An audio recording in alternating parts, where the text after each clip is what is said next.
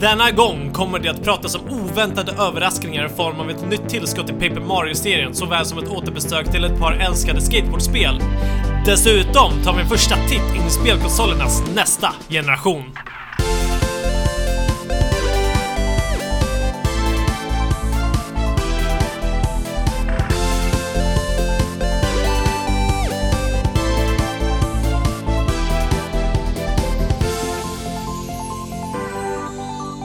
Varmt välkomna ska ni vara till Tvåkraften Podcast, avsnitt 180. Men vänta nu Fabian, är det inte så att det heter Trekraften Podcast? Det är väl hela Tre- grejen? Ja, det, det har du rätt i. Men jag blev så förvirrad för det är bara du och jag här idag Jesper. Ja, det har du rätt i, Fabian.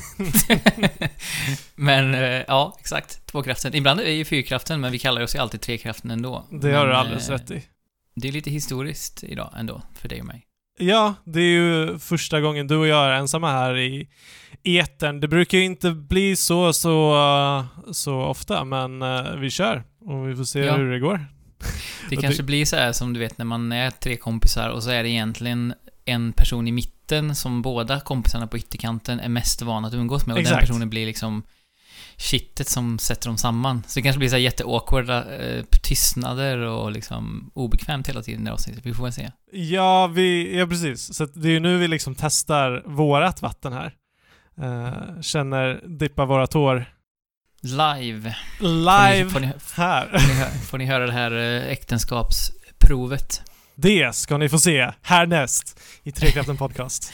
Ja, efter det avsnittet så kan eventuellt Trekraften läggas ner för vi inser att nej, det funkar helt enkelt inte. Eh, Exakt. Så att eh, det finns en viss nerv i det här avsnittet i alla fall till, till slut. Eh, exakt, och det är mycket som står på spel också eh, för dig och mig då, kan vi ju säga. Um.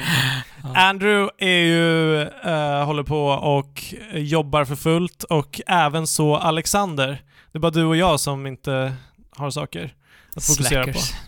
Det är ju mycket som har hänt. Kommer du ihåg Jesper, den, den tiden då vi brukade ha mycket nyhetsrapportering? Jag minns det som igår och jag minns också att Andrew brukar vara motorn ofta i den här nyhetsrapporteringen. Ja, han fick ju någon typ av, eh, av uh, nyhetsankarroll där. Mm. Och idag är vi utan den motorn, men vi har däremot en hel del nyheter att ta oss igenom. Verkligen. Det har ju hänt otroligt mycket. Alltså, som sagt, vi brukar inte ha nyheter längre för vi känner ofta att så här, det är inte jättemycket vi har att tillföra, utan det har sagts tusen gånger av andra personer innan. Och då fokuserar vi hellre på våra egna upplevelser och djupanalyserar våra eh, spel som vi har spelat. Men nu känns det som att eh, man inte kan eller vill stå över nyheter den här veckan med tanke på hur sjukt mycket som har hänt de senaste kanske tio dagarna eller så. Just det. Uh, och dessutom är ju det här en liten del av eh, uh, E3-rapporteringen kan man ju se det som, eftersom att E3 kommer smetas ut över hela sommaren nu istället för att samlas på en vecka på grund utav uh, virusanledningar. Mm. Men det, vi har dock inte, mig vetligen i alla fall, det här Andys extraordinära E3-nyheter den här gången, utan det här blir lite mer eh, avskalat och lite mer eh, minimalistiskt. Eh, så som du och jag är till sinnet. Eh, Andrew, Andrew är lite mer extravagant. Exakt. I första iterationen får det bli så i alla fall, så får vi se hur extraordinära E3-nyheterna blir framöver. Men vi kan ju hoppa in och titta på insidan på X-lådan som hölls här i Inside Xbox var det? Ett par veckor sedan. Ja, precis. Tidsuppfattningen blir ju konstig, dels när vi spelar in varannan vecka och dels när eh, tiden inte finns längre. Så att, men jag tror att det är i alla fall inom de senaste 10-14 dagarna som det var Inside Xbox. Ja, det måste det ha varit eftersom att vi Ja. inte har tagit upp det ännu. Eh, men någonting sånt. Det de gjorde var att de bara visade tredjeparts support till nya Xbox Series X som för mig fortfarande är... Alltså jag förstår inte vem som kom på det namnet och vilka, vilken grupp av, av eh, människor i ledningen som bara så här Ja! Ja, men vi kör på att nästa, vår nästa konsol ska heta Xbox Series X. XSX. Ja. Nej, men det är väl det här med som sagt med Apple-modellen att säga the new iPhone, the new iPad, bla bla. Men jag tycker inte att det heller är en speciellt bra metod, för jag blir jätte förvirrad och lite stressad när, eh, när man inte kan skilja dem åt. Jag tycker verkligen, jag förstår liksom inte riktigt vad vitsen är med det. Det känns som det är liksom en onödig förvirring att skapa hos, eh, hos målgruppen. Som... Ja, eller hur? Alltså det är ingenting som riktigt säger att det är nästa eh, nästa generation. Lite som Wii U. Nu är, nu är ju kanske eh, Microsoft lite bättre på marknadsföring än vad Nintendo är på den fronten. Så att det kommer nog inte undgå någon, men det är fortfarande så här gå från Xbox till Xbox 360, Xbox 360 du köper jag, till Xbox One. Var kommer den där ettan ifrån? Så här, ska de börja om nu helt plötsligt? Och sen, sen tar de inte ens till Xbox 2, utan så pivotar de och byter ja, ja. Men eh, en fördel är ju att XSX, som det heter då, mm. eh, det ligger ju väldigt nära SSX i, eh, i uttal. Så att du menar att det, det är det de hintar på? Alltså jag de... hoppas ju verkligen det, för det är ju eh, ett, en av mina favoritspelserier, SSX. Um, ehm, jag tyckte ju också att det här spelet som kom till... Eh, vad var det? Släpptes det till PS3 eller? Nej, var det... Jo, det måste det ha varit. 360 spelade jag nog på. Var bra. Och det var ju ändå inte det bästa, utan Tricky är väl det bästa, tycker jag. Uh, men ja, jag hoppas ju verkligen att det här är en... Det första steget i, i hint hints. Uh, om inte annat så kommer det vara intressant att uttala SSX till XSX. ja, precis. Men eh, frågan är om det var... För det här skulle ju vara då ett första titt på nästa generations gameplay. Mm. Um, och det måste väl sägas att inget av det här som visades upp kändes ju... Det osade ju inte direkt nästa generation Uh, möjligtvis vädereffekterna i, i det här... Um, oh, vad heter det spelet då? Uh, um, ja, du menar... Uh, ja, men den som är Bright Memory Infinite. Ja, exakt. Det är ju för övrigt utvecklat av en person.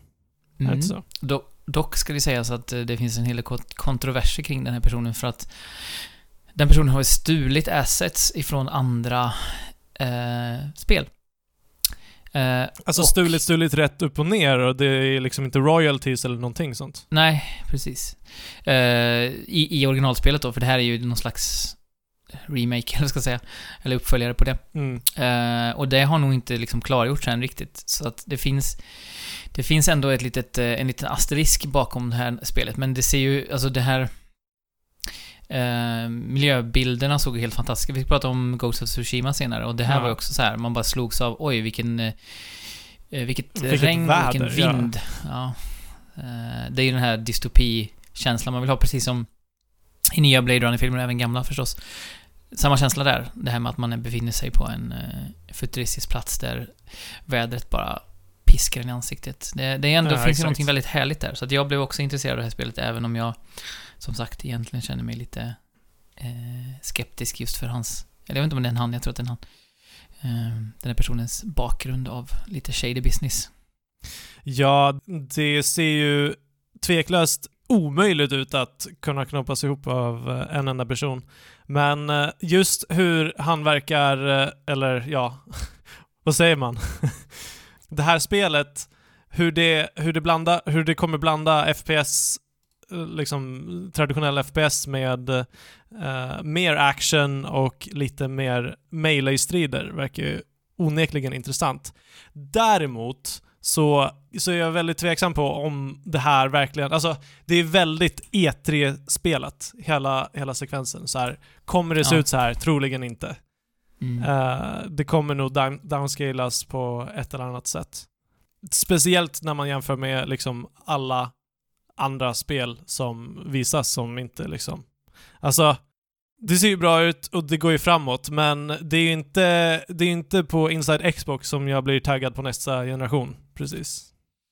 Nej, som sagt, det kändes inte som att något av spelen direkt eh, fångade ens drömmar på det sättet, eller liksom den, den känslan man vill ha att wow, det här är någonting som jag aldrig upplevt förut och det här kan jag inte vänta på att få se eh, mer av. Det, så kände inte jag i alla fall för något av spelen. Uh, inte, inte jag heller. Det mesta rullade ganska obemärkt förbi. Eh, vi, deras största grej var väl ändå Assassin's Creed Valhalla, som Mm. ja, är ju Ubisofts grej. Det är ju schysst att se att de har, har eh, tredjeparts support, men det var ju väl ingen som tvekade på att Assassin's Creed Valhalla skulle komma till eh. Nej, och det ser ju bara förväntat ut också, även om det ser, ser bra ut liksom. Men man fick ju inte se något gameplay.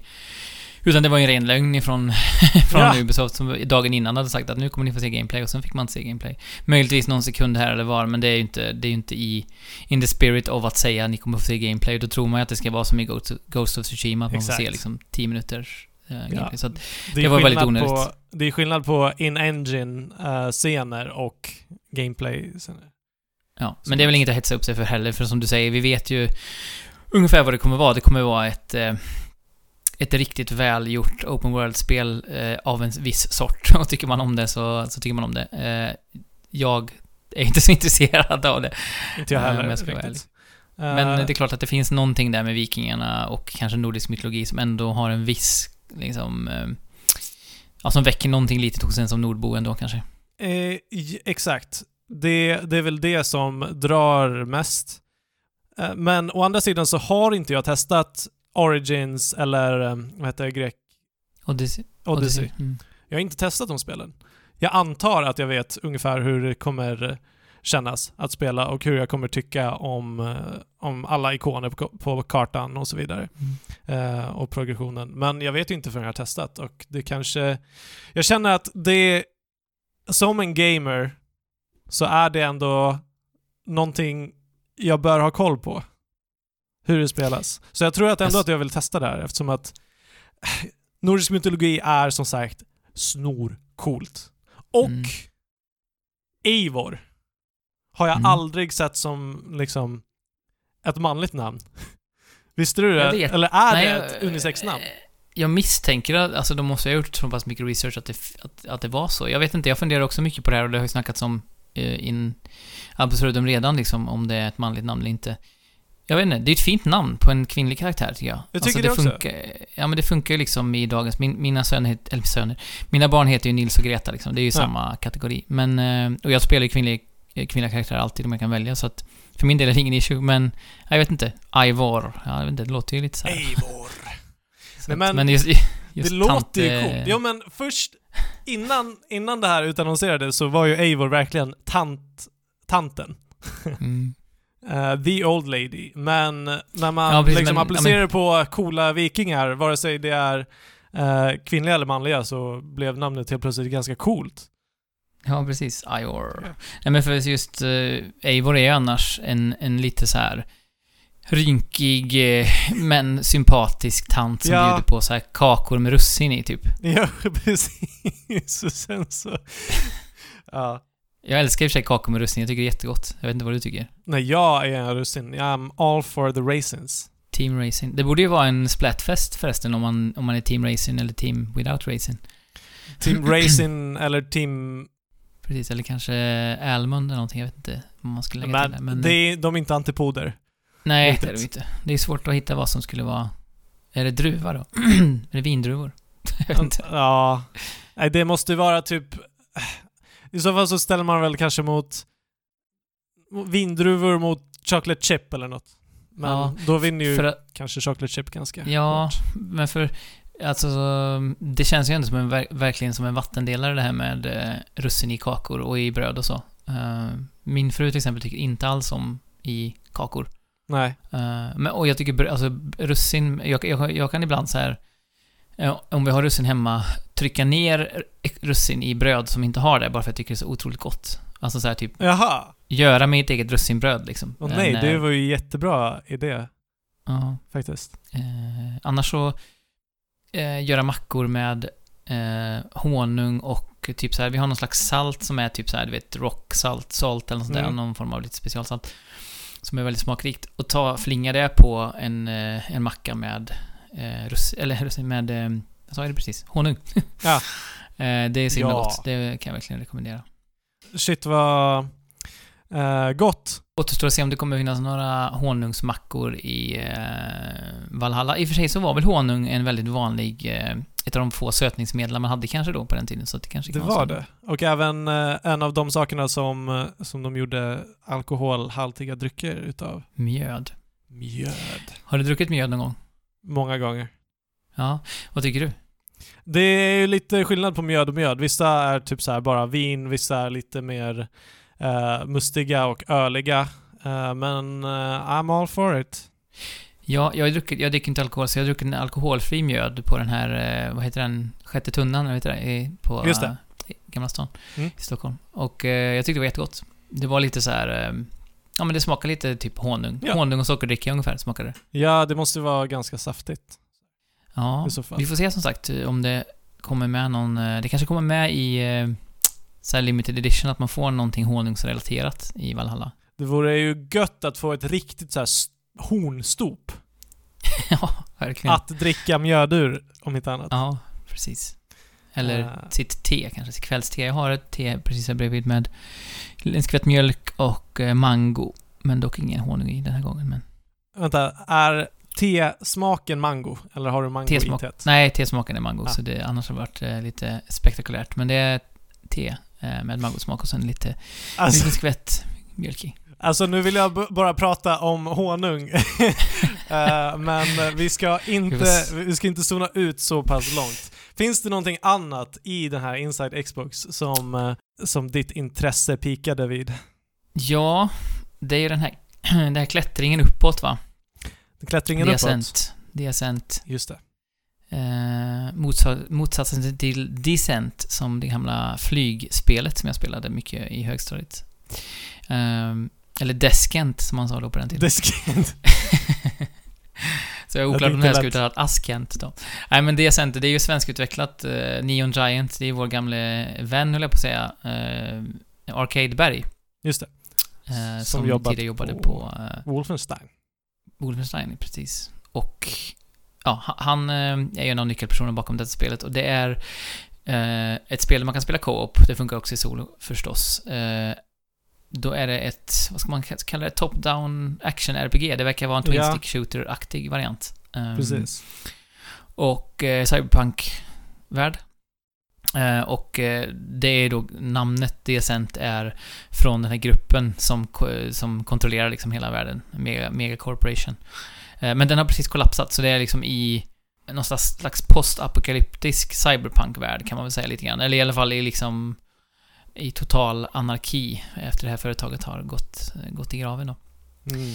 Ehm, så, eh, ja, det ser ju inte super imponerande ut rent grafiskt med tanke på att det, det är Next Gen då. Men det är ju inte det, jag- det är jag sällan mest intresserad av. Jag, Cyberpunk är ju något som jag verkligen tycker om, alltså just stilen. Vet- Jag vet inte om jag är, är dunderintresserad av Cyberpunk 2077, heter det va? Ja. Men eh, just settingen tycker jag om. Och eh, när det blir i det här kanske lite mindre scopet som det här verkar vara, eh, med tanke på att det är en, en lite mindre studio, och det är top-down, så är jag intresserad. Och speciellt om de har jobbat mycket med, med karaktärer. Det ser ju ganska röjigt ut. Men Ja. Jag hoppas att eh, de har lagt en del krut på berättande också. Men jag har lite svårt att liksom, settingen är eh, ascool och eh, storyn, liksom, att konglomeratet som bara äger allting kollapsar, är ju jättenice premiss. Men Mm. när, när det spelas så har jag svårt att så här avgöra riktigt vad som är skillnaden mellan andra Twin Stick Shooter i, i samma anda. Ja, men man får väl hoppas att de har, och som du sa, det är svårt att hitta en, en USP så direkt, men vi får hoppas att det finns en sån. Eh, men eh, Ja. ja. I övrigt så tycker jag att det är förvånansvärt mycket fokus på skräckspel. Det är tre stycken skräckspel, minst. Eh, ja, Eh, och fyra nästan om man räknar, om man räknar Vampire som säkert har en del skräckinfluenser i alla fall i sig.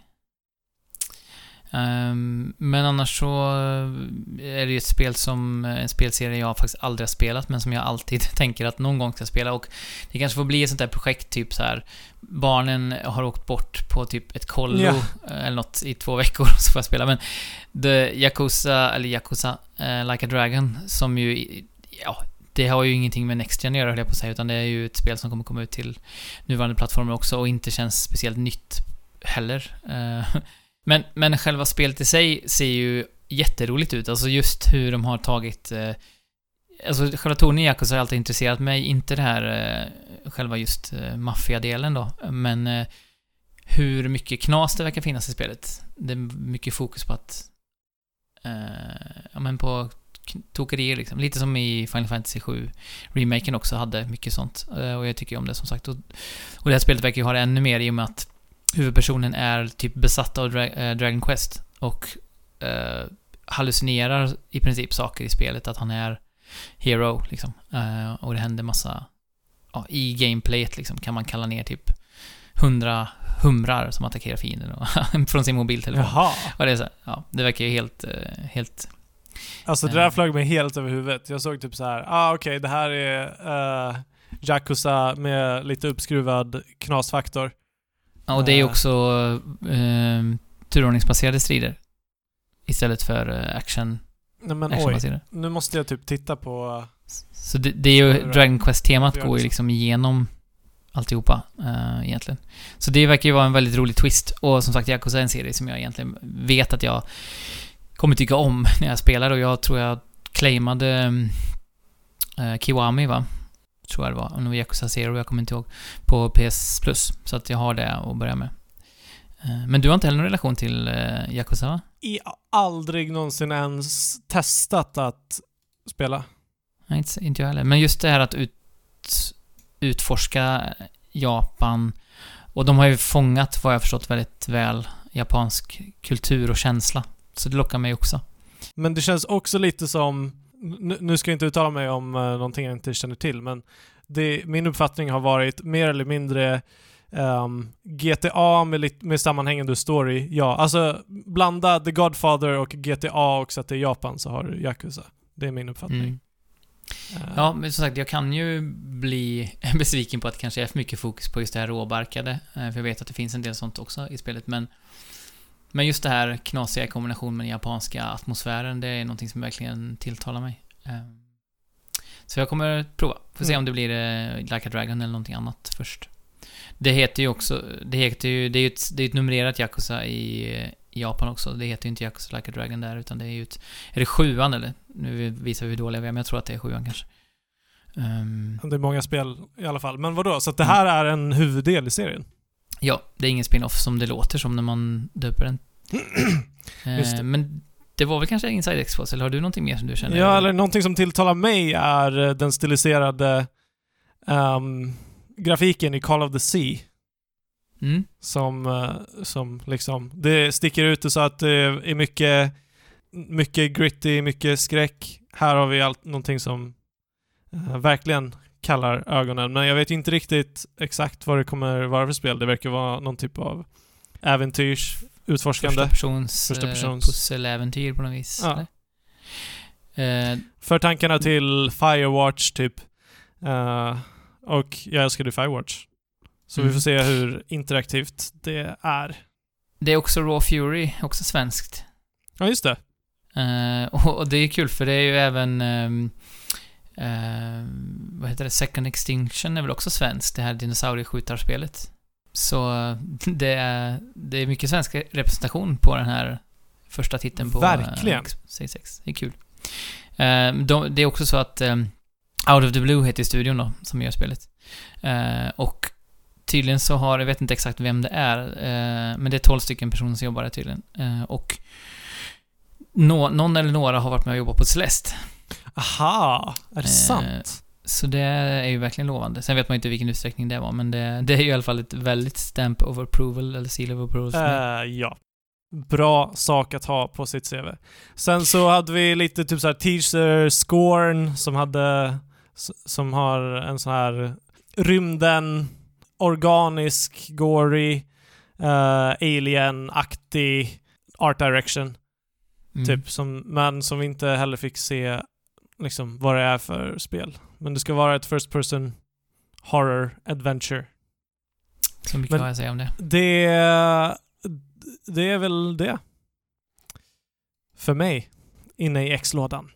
Ja, men det är någon slags default eh, um, ljumt intresse för Scarlet Nexus också eftersom att det här är ett, eh, ett japanskt eh, Anime. anime-spel. Det ser, alltså det...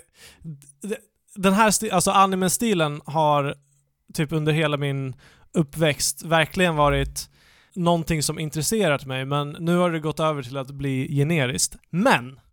Det här Mm. spelet, Scarlet Nexus, tittar du på... Ser du hur flippat det är eller? ja, jag tittar på det just nu. Fienderna det påmin- är ju fantastiska. Det påminner ju lite om... ehm, eh, vad heter det nu då? Gravity Rush, exakt. eh, mm. Eh, Gravity Rush 2 spelade jag en hel del och tyckte jättemycket om. Det är oerhört snyggt, tycker jag. Det är oerhört snyggt. Eh, men det här är lite mer action-spel. Precis. Ja, nej men alltså grejen är att jag har ju alltid älskat eh, anime-estetik, men aldrig varit, vad ska vi säga, insatt i anime. Eller jag har liksom aldrig spelat i princip något spel som har anime-design heller, men jag har alltid varit så här. jag tilltalas av liksom den här übercoolheten i japansk, eh, Eh. ja men överlag i, i modet liksom, även IRL. Ja. Och fortsätter göra det fast att jag snart är 40 liksom. Eh, men jag har ju spelat The World Ends With You, var ett av få spel, och som sagt då eh, Gravity Rush 2. Och verkligen njutit av, av atmosfären. Ehm, och nu, jag tittar ju faktiskt på min första egna anime om man säger så. Jag har ju tittat tillsammans med Nils förut på Pokémon och lite annat. Vad heter det här, man snurrar... eh, eh, man snurrar Mm. typ snurror mot varandra och försöker ha sönder varandras snurror. Man snurrar varann mot varandra och försöker ha sönder varandras snurror. Ja, men man bygger ihop typ en så här... Eh, en... Eh, ja, men det är typ som en så här, du vet, så här klassisk eh, gammaldags snurra som man sätter igång liksom. Och så snurrar den. Fast man har Beyblade. lite olika... Beyblade, precis. Jaha! Okej, jag fattade ingenting. Det var det jag menade. Ja. Eh, Beyblade, det finns ju en Beyblade-anime Just det. också som är ganska bra, tycker jag. Eh, och så finns det ju såklart eh, kortspelet också. Jag tappar alla namn nu. Uh, Yu-Gi-Oh! Yu-Gi-Oh! Precis. Den är också rätt så bra. Ehm, och, men ja, jag har tittat på min första egna anime nu. Jag började egentligen förra året. Det är en anime som heter eh, Violet eh, Evergarden. Ja, jag börjat titta på den, men sen så Mm. föll det ut. Men den verkade vara bra. Jag har hört att den ska vara bra också. den. Mm, den är ju såklart... Mm, vad ska man säga, mer vuxen då. Och då menar jag Mm. inte att det är massa sex och blod, utan mer eh, teman som är Jo. lite mer långsamma och lite mer eh, fokuserade på det inre. Ja, Ehm, sen finns det ju, det är ju så här, jag har fortfarande inte landat i vad jag känner kring, för hon själv är ju 14. eh, Violet. eh, och är liksom då en Android, tror jag. Jag vet inte riktigt om, det är klarlagt, men... ehm, och lär sig om känslor liksom, genom att vara en brevskrivare. Mm. Så premissen tycker jag är väldigt härlig, men... Mm, jag vet inte riktigt om gubbigheten... Om det finns en kritik mot gubbigheten i, i serien, eller om det är finsk gubbighet i den. Alltså det är så svårt Alltså, med anime, för alltid den där faktorn. exakt. Det är ju liksom det i det japanska så här. Gubbigheten har väldigt länge varit ett default-läge.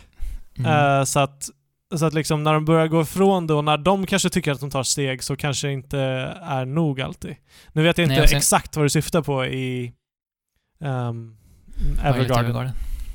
Nej men det finns ju en, hon är ju docka kallas det ju för det första, vilket är lite Ja. märkligt. Eh, men hennes kollega, eh, hon har ju många kollegor. En av kollegorna är liksom den här typiska, vad ska man säga? Ja men såhär pinuppa nästan, liksom. Okej. Eh, hon har den här väldigt urringad, urringade kläder och väldigt så utmanande attityd hela tiden. Mhm. Och det kan väl få finnas, men det känns alltid som att lite så här, mm, Ja, men det är det, skrivet av män för män. Liksom. Precis. Det Lite sunkigt. jag menar, det är inget fel på, på det i sig, men det är ju själva Nej. representationen som är mm, väldigt smaklös ofta. Precis. Men, men i, i, det här, i den här eh, serien så är det ju mer fokus på, till exempel i senaste avsnittet jag såg så är det att Violet då, som som sagt är en robot och lär sig om människors känslor i princip, eller Android är hon väl, tror jag. Eh, men blir väl väldigt skicklig på att ta fram rätt ton och formulera sig. Mm. Eh, hon får skriva ett brev mellan två eh, före detta, det är vapenvila nu, två före detta krigande länder och deras eh, prins och prinsessa för att fånga folkets, liksom, fantasi och romantik Mm. och att folken ska liksom enas bakom den här romantiska historien. Det, är gans, det finns ändå en viss här, Ja, ja. vad ska vi säga? Ja, men det skulle kunna ske på riktigt att så här, ja. det är det här sättet man får eh, två stycken nationer att faktiskt ja, bli en i princip genom att fånga folkets eh, fantasi och känslor. Och det görs på ett väldigt fint sätt och inte minst då den här prinsessans relation till sin barn, vad ska man säga, barnflicka. För hon har ju aldrig känt sin mamma i princip, utan det är hennes barnflicka som har uppfostrat henne hela tiden. Aha. Eh, och hur de, för de, då blir ju hon då, när hon lyckas gifta sig med den här prinsen, tack vare Violets eh, skills vid skrivmaskinen, så... så den relationen är ganska fin mellan prinsen och prinsessan, och relationen framförallt då när hon måste lämna sin... Sin, eh, ja egentligen mamma, eh, förutom biologiskt då, men eh, styvmamma eller vad man ska kalla det, var väldigt rörande. Och de jobbar ju mycket med just, ja, men stillsamhet och vad ska man säga, vemod är mycket Ja. det handlar om. Alltså det, nu är inte jag något stort anime-fan sådär, men det många missuppfattar med anime är att det är liksom Eh, det, det är för barn, alltså det är barnprogram. Eh, på samma sätt som, ah, nu har ju den, det ändrats väldigt mycket här i väst också, men det är många anime som bara är vuxna och bara liksom man gör ingen distinktion att bara för att det är animerat så kan det inte eh, så, så, så kan det inte ha meningsfulla och djupare plottar liksom. Precis. Men någonting, när vi ändå snackar om animes, är du borde titta på Avatar, The Last Airbender, Mm. Med Jag har börjat titta, titta lite på det. Det, det är nu, nu inte det från Japan, utan det är typ amerikansk anime. Men det är utfört på det bästa möjliga sätt. Mm. Jag har hört mycket bra om den sen tidigare också. Nu verkar den ha fått, jag vet inte varför, men det verkar trenda lite nu igen. Jag har sett många skriva om den nu det senaste. Det är för att den är tillgänglig på Netflix i staterna. Jag vet inte om det kommit här ännu. Nej. Nej, men för det är väl också en, eh, om den finns dubbad, nu kanske den inte gör det men eh, om den skulle finnas dubbad så tror jag den är en perfekt serie för att titta Ja, tillsammans med Nils just också. det. Det är ju språk också. Men han börjar lära sig engelska så smått. Han kollar ju jättemycket på YouTube-videos på engelska. Uh, Heart, vad heter han då? Heart någonting, som jag håller på med Pokémon uh, TCG väldigt Oj, mycket. du, jag har ingen aning. Nej, nej, men det är en snubbe som är typ lika gammal som oss, som håller på med, eh, med TCG. Eh, och pratar liksom, ja, uteslutande på engelska. Så att, och han tittar på annat också. Så han snappar nu upp lite här och var och så börjar han plugga engelska. Så att det är inte så många år bort tills vi kan titta på, på det tror jag. Nej, Eh, Och sen så att- undertexter mm. också. Det var ju typ så vi lärde oss engelska. Precis. Eh, Så, eh, ja, när det kanske lagom tills, tills Airbender kommer till, eller Avatar kommer till, till svenska Netflix kanske han hänger med. Och därför är du intresserad av Scarlet Nexus. Exakt. så, så är det. Eh, Vi konstaterade ju det här innan, att vi, det är vi två, vi har knappt spelat någonting till det här avsnittet, så kände vi lite att Ja. det gör ingenting om vi har lite Spelrum. okaraktäristiskt stort spelrum precis för Nej. att prata om, eh, om annat. Så det blir lite så här, det blir lite som gamla um, Retroresan, eh, om du lyssnade på det med Samson och, och Anders. Ehm, så hade de ju skitsnackavsnitt. Eh, det är lite, det blir lite ett halvt uh, skitsnackavsnitt. Ja. Eh, ni får hänga med i vår, i vår kvällsmyssnack här, helt enkelt. Eller hur? Det, vi har fortfarande nu mycket att prata eh, om, så att vi kanske inte har så fritt spelrum som vi tror. eh, men det är, bara, det är bara att hänga med. Härom veckan så kom en stor, stor bomb ner på jorden, på internet. Mm. En eh, Birdman-formad bomb, Exakt. Um, någonting som ingen hade förväntat sig är att vi kommer få återspela en remasterad version utav Tony Hawks Pro Skater 1 och 2 här inom Mm. kort. Precis, One and Two. Det är kul, na- kul namn på spelet. Eh, Tony Hawk's Pro Skater 1 and 2. Ja, Word Remaster. jag har faktiskt inte spelat Tony Hawks Pro Skater 1 överhuvudtaget. Nej, det är väl det jag har spenderat absolut mest tid med av Jaha, spelen ja. i serien. Men berätta. Berätta nu. Ja, Va- men- varför är Tony Hawks Pro Skater en så stor grej för dig? Nej men det är ju lite så här eh, på samma sätt som Final Fantasy 7 kom och så här vidgade ens vyer och Jag, jag, jag var ju 97 då när jag precis började sjuan och man gick från, jag hade, det är så personligt också för jag hade precis flyttat ifrån min by, alltså ofrivilligt. Jag vill gärna bott kvar, det är 250 personer ungefär där jag är uppväxt. Mm. In till stan, vilket inte heller är stort. Där jag bor nu, det är ju, vad är det, 30, 30 000 personer i kommunen. Ehm, men i alla fall, det var ett stort steg på den tiden. Uh, och man började högstadiet, du vet så här, man fick upp ögonen för att det fanns en massa annat i livet än vad man hade förstått dittills. Precis.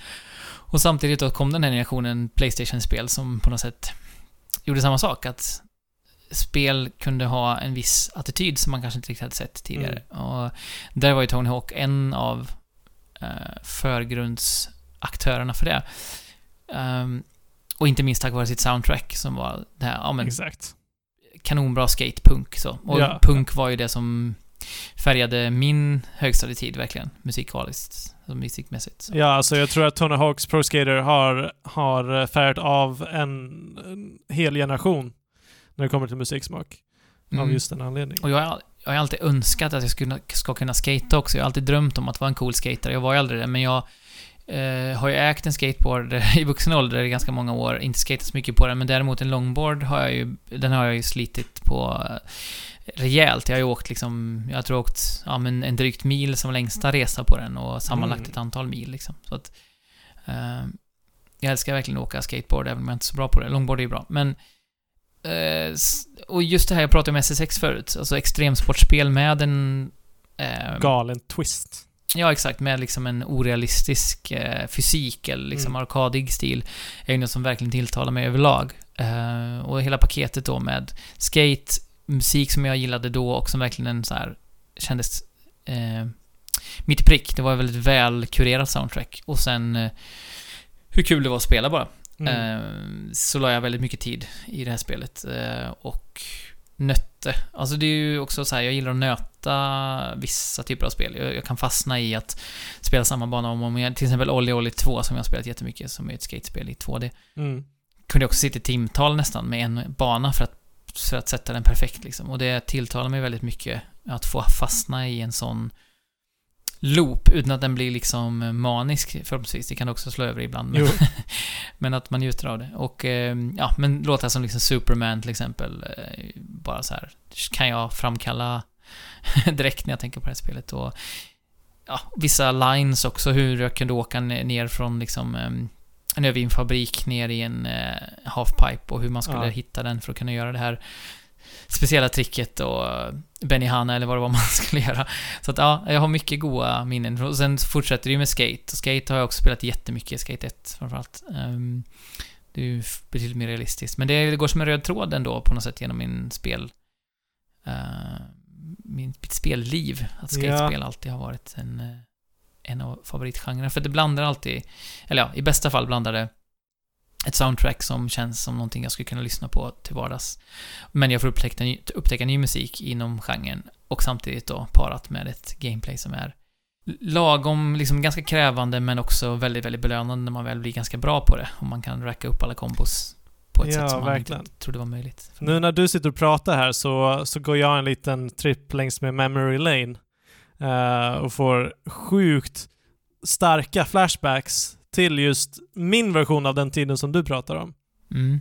När man hängde med kompisar och liksom spelade spel eh, på ett annat sätt. Du vet, man spelade tillsammans. Man kunde spela ett single player-spel och bara vara hemma hos varandra och liksom nöta tillsammans. Och sen så Mm. eh, ladda ner en, eller ladda ner massa låtar eh, för att spela på På Winamp och på eh, sin MP3-spelare och ta, med, Precis. och ta med sin skateboard till streeten. Eh, Ja, men det var ju en väldigt härlig tid. Det är lätt att romantisera eh, dåtiden på många sätt, men, men det var verkligen en härlig tid i gymnasiet, eller i högstadiet på många vis. Jag hade min kompis Thomas som hade samma sak. Vi liksom, på fredagskvällar så, så tajmade vi in och såg eh, wrestling de sände på någon så här halvobskyr kanal som han hade. Han Ja. bodde i hyreshus, som vi sa. Och ja, men kanske hyrde typ ett wrestlingspel eller vi hyrde ett, ett extremsportspel eller någonting och så satt man där och liksom hade skrapat ihop lite till typ en pizza kanske. Ja, så här. precis. Det var liksom, det fanns verkligen någonting eh, njutbart och som man redan då, tror jag, kände att det här är någonting värt att Ja, minnas. ja, det var... Alltså livet var så litet, Mm, men så öppet med möjligheter på något sätt. exakt. och- ja, Och man precis. liksom visste att... Man visste ju inte att den tiden inte kommer komma tillbaka på samma sätt som man tänker på att den inte gör nu.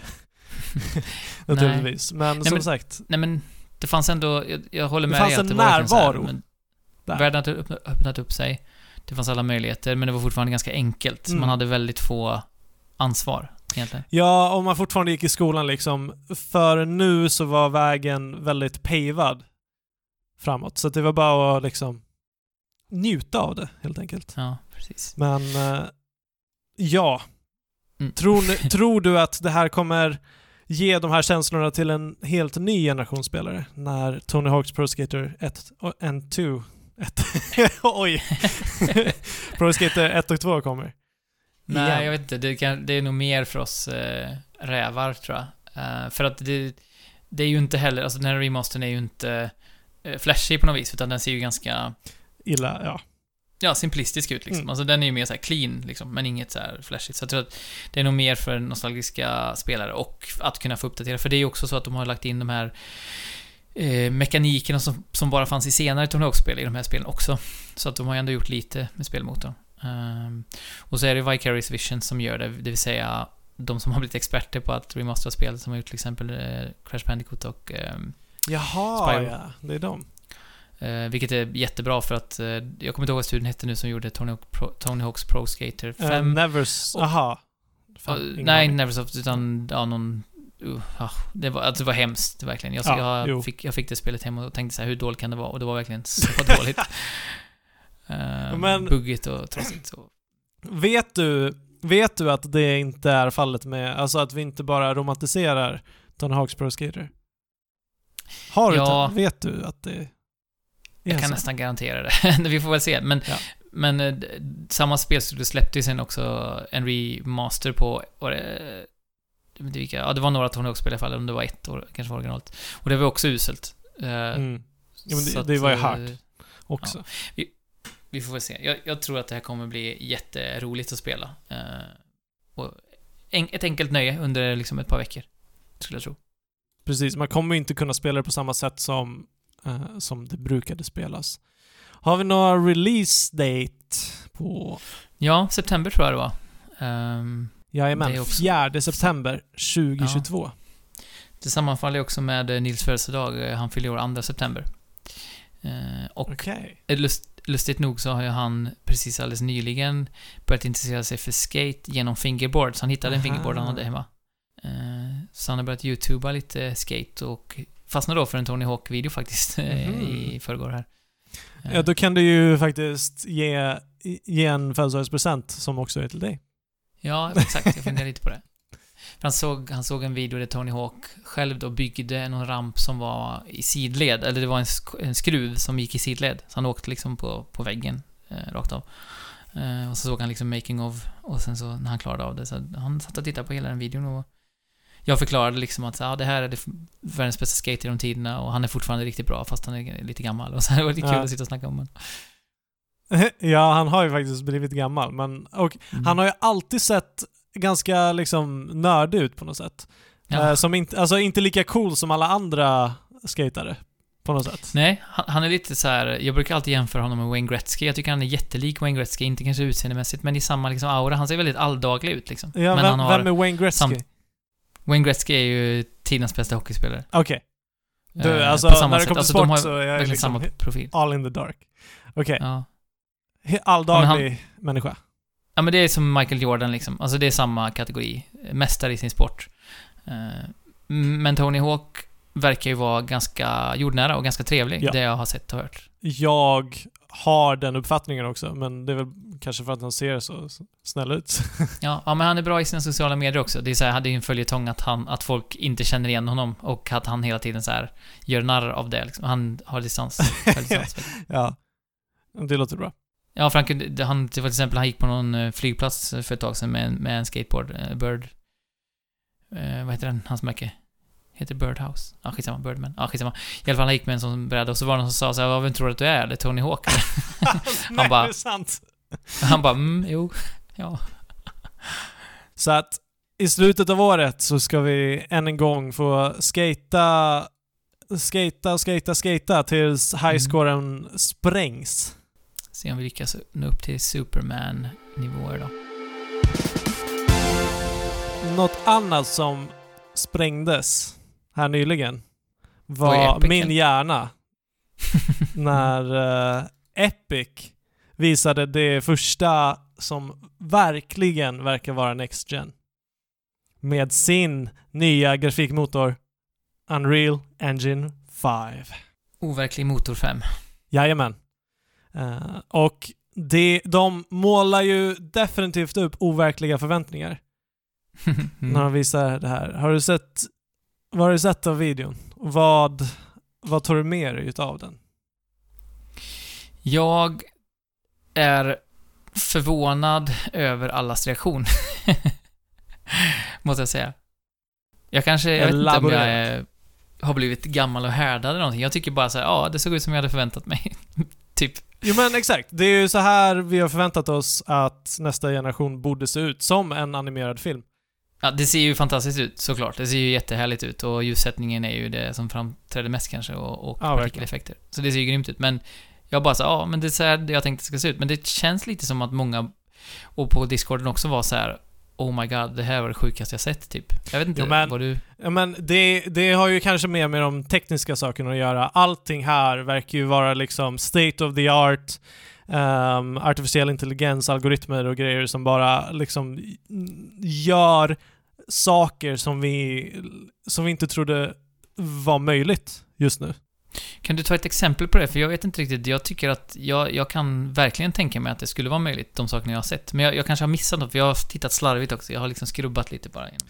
Om det så har vi, det så har vi Nanite som är deras, liksom grunden i motorn. Eh, ja, deras renderare. Där du helt enkelt bara kan ta vilken modell som helst, vilken 3D-modell som helst. Du vet skillnaden mellan att skulptera och modellera eh, 3D-objekt.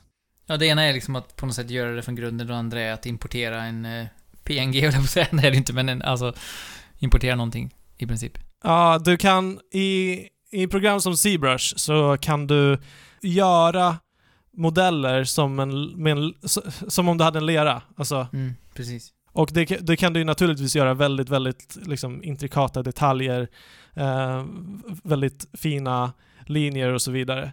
Ehm, som, som bara liksom är helt och hållet interaktivt på ett sätt som modellering inte riktigt är. För det är lite mer tekniskt, du måste tänka liksom strukturerat för att, mm, att manipulera liksom de här faces och vertices i ett 3D-space är eh, inte så himla enkelt. Men framför Mm. allt så klarar inte våra CPUs och GPUs att rendera allt för många faces, allt för många tries, som de säger, eller quads. Medan här har de kommit på en teknik där de liksom bara... Det enda som renderas, det kan vara, objektet kan vara liksom miljontals tries. Det, det de säger är att liksom, istället för att du måste liksom begränsa antalet tries som du har i varje bild för att det inte ska lagga som bara den, så, så, så räknar den här Nanite ut vad det är som behöver visas ner till liksom en pixelstorleks så att någonting som skulle liksom behöva timmar att rendera egentligen med tanke på hur många hur många tries det är kan du liksom nu göra i realtid. Genom att prioritera då alltså. Precis. Det, det är någon typ av uh, supersmart teknik. Hur väl det här funkar och liksom det, det som vi säger är inte riktigt gör, görbart nu ändå. För att jag menar, om du har en modell som, som består av eh, en miljard tries så kommer den också ta upp jäkligt mycket utrymme.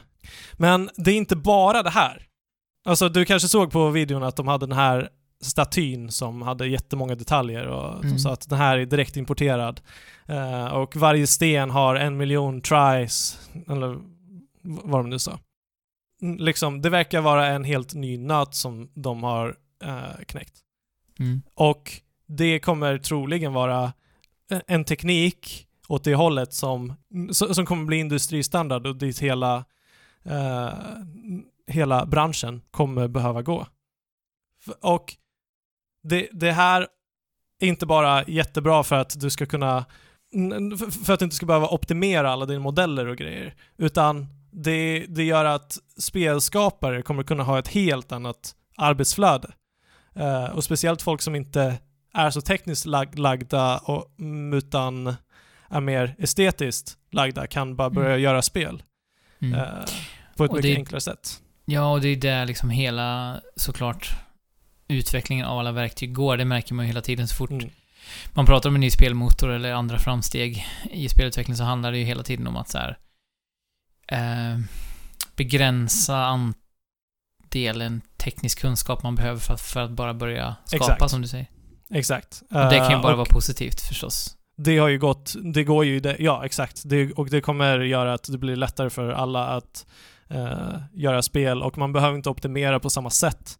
Jag menar, vi, pratar, vi har pratat om Final Fantasy 7 nu och du ser ju direkt skillnaden mellan Final Fantasy 7 och Final Fantasy 9 och det har ju att göra med att man har lärt sig Eh, att få ut så mycket utav den befintliga tekniken som möjligt. Den, aspekt, den aspekten kommer vi ju ha här också, men det kommer, det kommer att utspelas på ett helt annat sätt. Dessutom så har vi inte bara de här, de här modellerna eh, som de hävdar inte kommer kräva några eh, LODs och inga normal maps.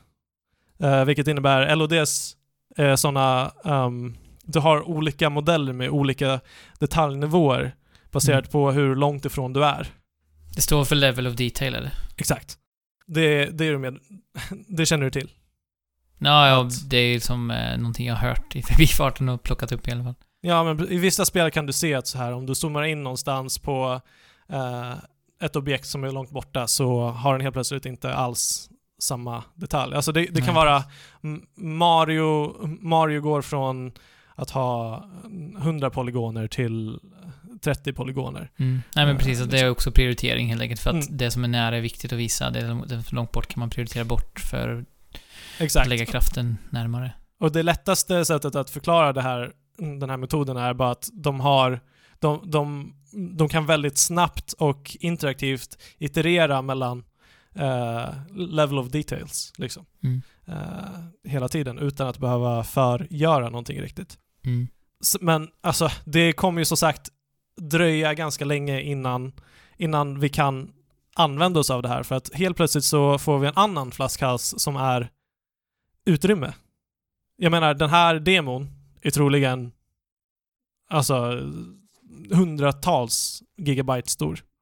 Mm. Och det är liksom inte idag viable att ha spel som är på terabyte. Nej, och speciellt, eh, alltså fysisk media är ju en sak, men eh, digital media är ju viktig generellt. Och jag menar, just nu är ju digital media allt. I princip. Det är inte Ja. många som köper, som köper analoga spel. Sen hoppas vi ju inte att det kommer vara så i år framöver, men... eh, Men det är sant. Men, Men...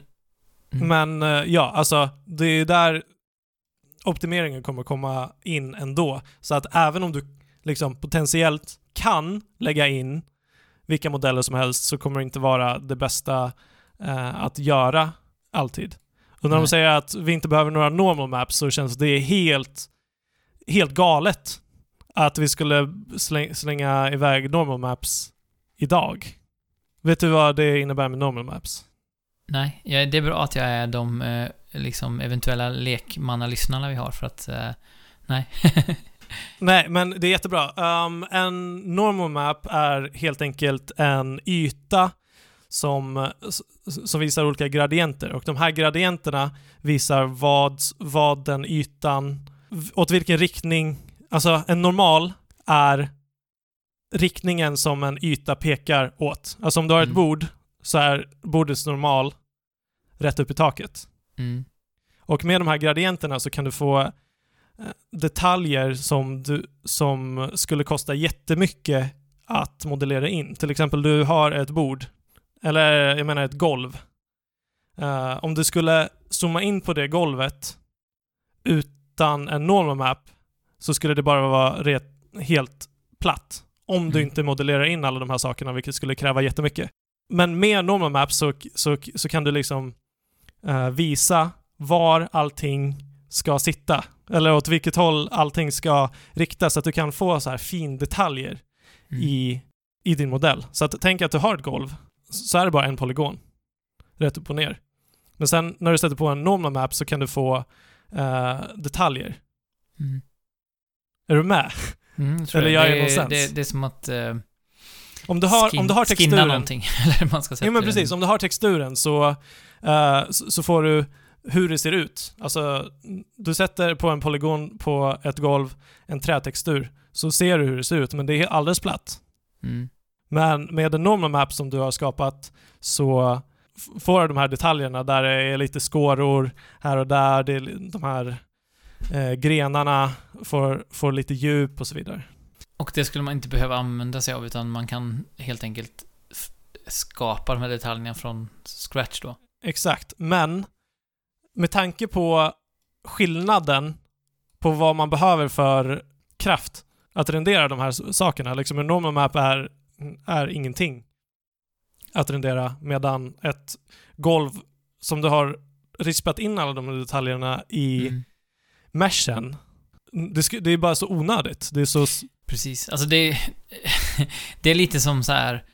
Eh, normal mapping är kanske lite som kalanka på julafton när de kampar och så, fäll, så när de ska åka iväg så fäller de ner den här skärmen de har satt upp framför soptippen på en fin naturmiljö typ.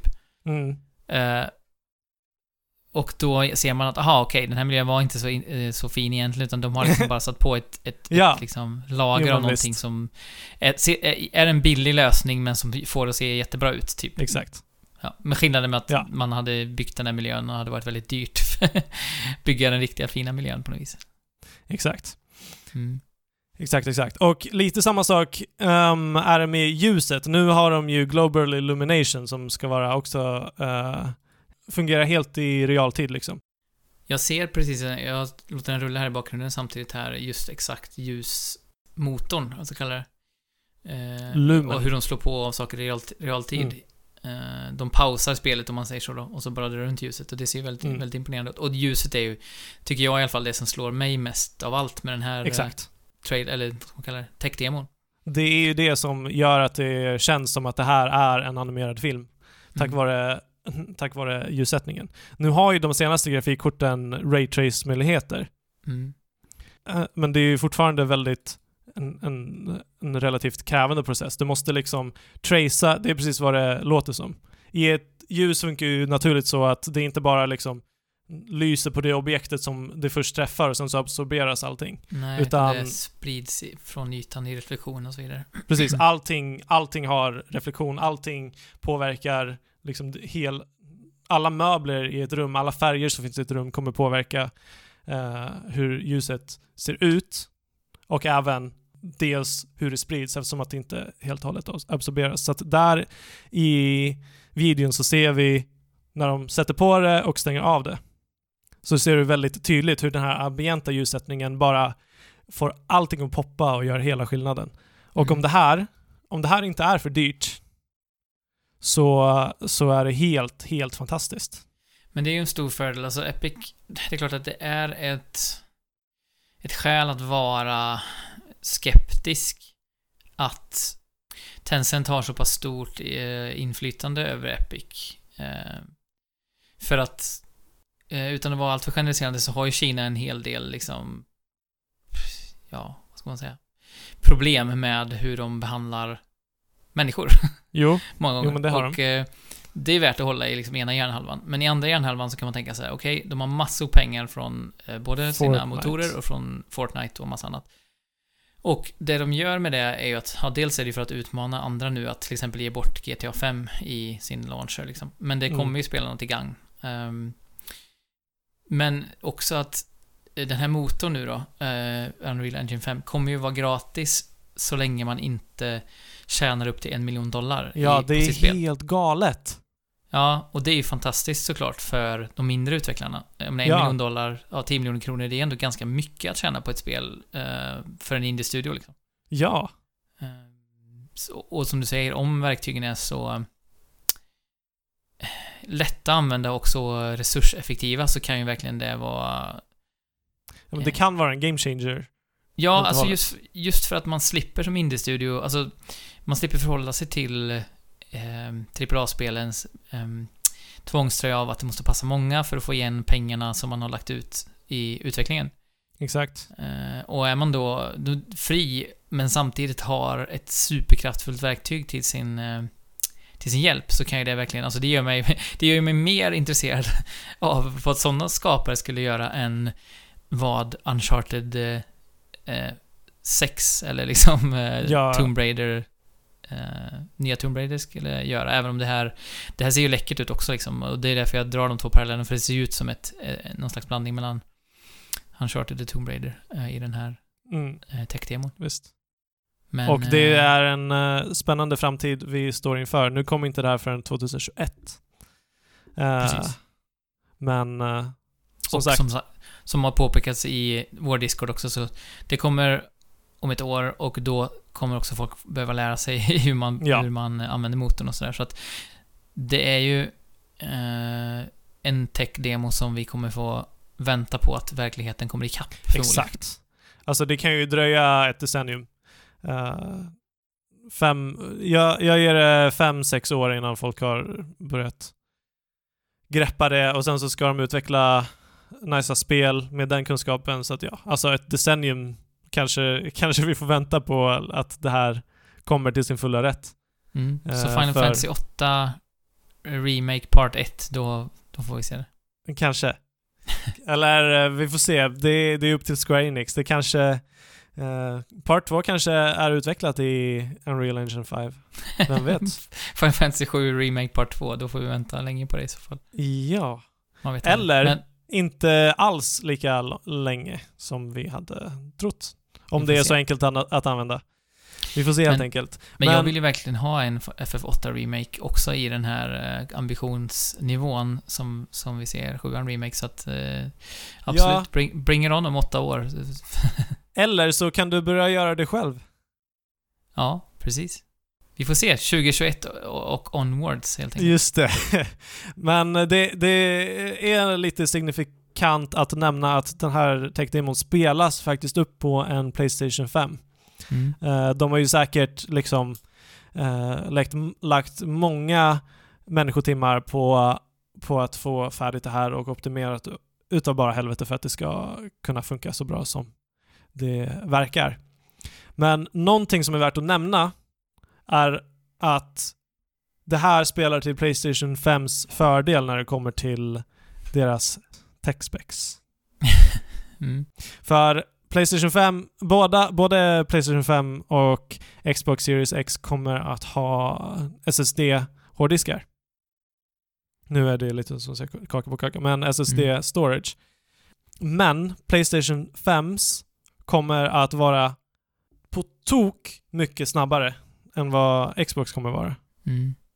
Um, de exakta numren är raw, raw data så kommer Playstation 5 kunna att läsa och skriva i 5,5 GB i sekunden eh, versus Xbox då som har knappt hälften det, 2,4 GB. Som, som har satsat mer på andra aspekter i sin, eh, ja, i sin kraft så att säga. Eh, ja, den är väl lite starkare i teraflops mätt. Eh, men en annan grej med Playstation 5 är också att du, du kan ta en, en tredjeparts SSD och sticka in och det funkar. Det finns en, en slott för det och det finns det i Xbox också men då den behöver vara custom då till Xbox. Mm. Som det ser ut nu. Det kan ju komma att ändras. Men det Men ja. kan man väl säga i alla fall, och det kanske inte är rättvist eh, som det är just nu då, men om man kollar på Inside Xbox och, och då Unreal 5 eh, tech-demon och även det som vi ska prata om härnäst, det vill säga Ghost of Tsushima, så får man ju mycket mer av eh, den här wow framtiden, jag måste ha det här nu-känslan från Playstation sida än Xbox. Men sen är det ju som sagt trepartsspel, vi fick inte se någonting från eh, Vi- någon ja. gameplay för Valhalla, så att det kan ju vara två veckor bort tills vi ser att oj, Xbox, Xbox-spelen fick, gav oss samma känsla när det är första part, eller Exakt. åtminstone, åtminstone typ Ubisofts eh, fulla kraft bakom. Så att, men så, as we stand just idag så får, man ju, får jag i alla fall den känslan mer från Sonys håll. Ja, alltså det, det väger... Eh, det fortsätter att väga på Playstation 5. Men som sagt, vi vet ingenting om Xbox Series X ännu. Vi vet väldigt lite om vad som komma skall till Playstation... Eller, vi, vi, kan ju tänk, vi, vi kan ju tänka oss vad som kommer komma till Playstation 5 mer än vad vi kan till Xbox. Och det är väl det jag Series menar. Vi kan liksom föreställa oss det, sen behöver inte det Ja. betyda någonting i slutändan, men känslan just nu är ju så här. Vi, vi kan se vid horisonten lite mer kring Sony. Sen är ju Ghost of Tsushima inte ett Next Gen-spel. El- Det kommer säkert komma till, till nästa generation också, men i första hand är det, Det ju ett, ett current gen-spel. Exakt, Så det är väl Svanesången. Eller kommer det före eller efter Last of Us Part 2? Eh, Nej, Jag vet inte faktiskt heller. Vi har dålig koll på releasedatum. Båda Men, två är eh, Svanesången till Playstation 4. Ghost of Tsushima. En helt dedikerad State of Play. Mm. Vad är dina spontana kommentarer? Yes. Ja, alla har blod i ansiktet hela tiden. Aj då. Blodstänk. Det betyder... Det blir en eh, sån här stor röd skylt för mig. Eh, jag Stopp. kommer inte spela det, men eh, det andra intrycket är ju Herre Jesus, vilka eh, ljuseffekter och vilket, vilka väder, vilken atmosfär spelet verkar ha Mm. vad gäller just ljus och väder. Alltså blåsten och, och löven som, sing, som eh, virvlar omkring och eh, det här eh, sista dön, det gyllene ljuset som man får se väldigt mycket av och det ser ju otroligt artistiskt Ja, ser det fantastiskt ut verkligen. Alltså färgerna är undersköna. När du Mm, går det- i den där höstskogen. Det är on point. Ja, det är också min favorit eh, överlag. Mm. eh, höst och, eh, och ehm, eh, lövskog. Det är liksom så här. om, jag fick pricka in den miljön som jag tycker är vackrast och, härligast att befinna sig i så är det nog det. Ehm, och sen som sagt, jag har nog aldrig sett, nu har jag sett bara lite gameplay här då, men jag har nog aldrig sett ett så, så, så vackert open world-spel och mycket är ju just för eh, färgsättning och ljussättning. Verkligen. Det det är det verkligen. Och även som du nämner, vädereffekter. Hur, sättet som vinden leker i gräset är bara helt fantastiskt. Ja.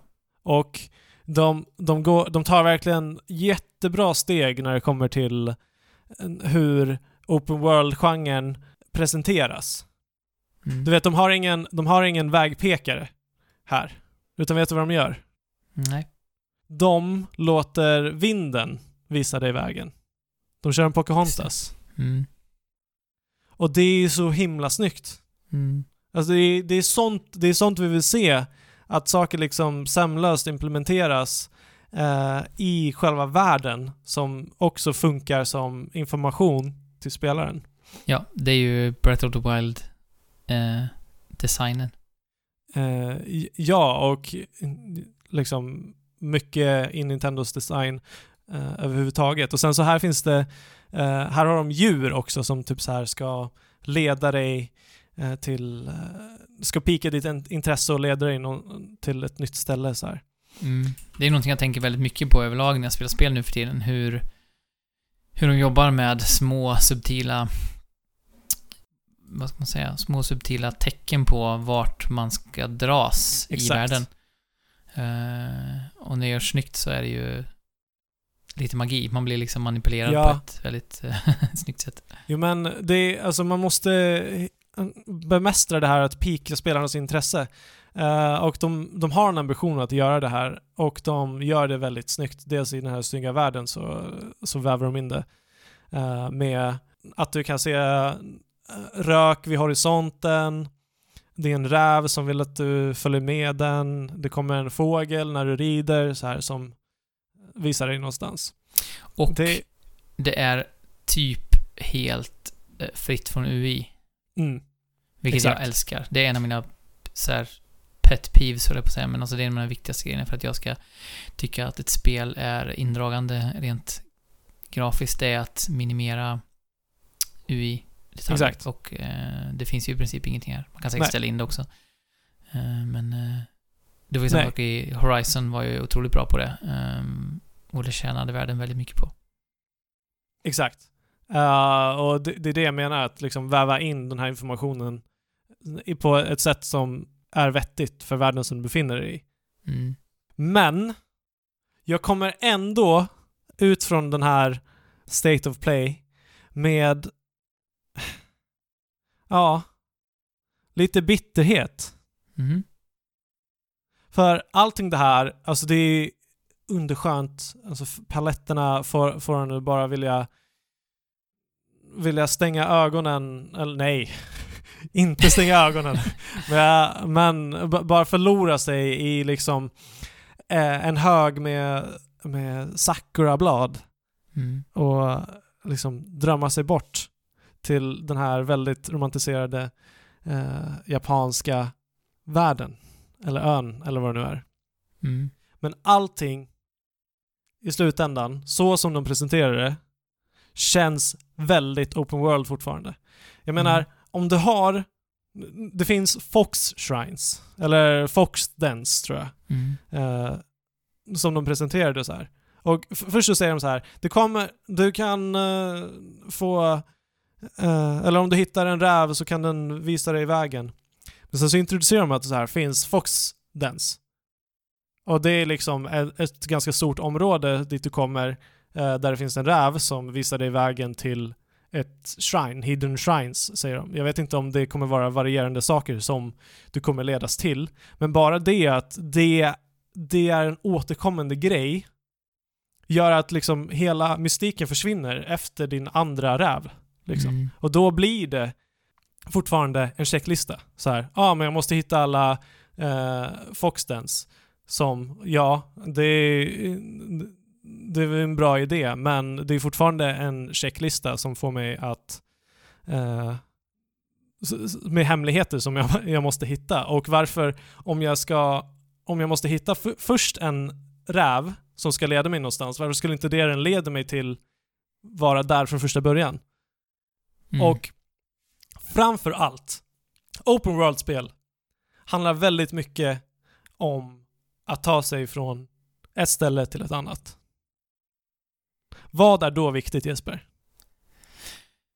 Hur eh, man kan eh, röra sig i världen. Hur, eh, hur det känns att transportera sig från en sträcka till en annan. Exakt.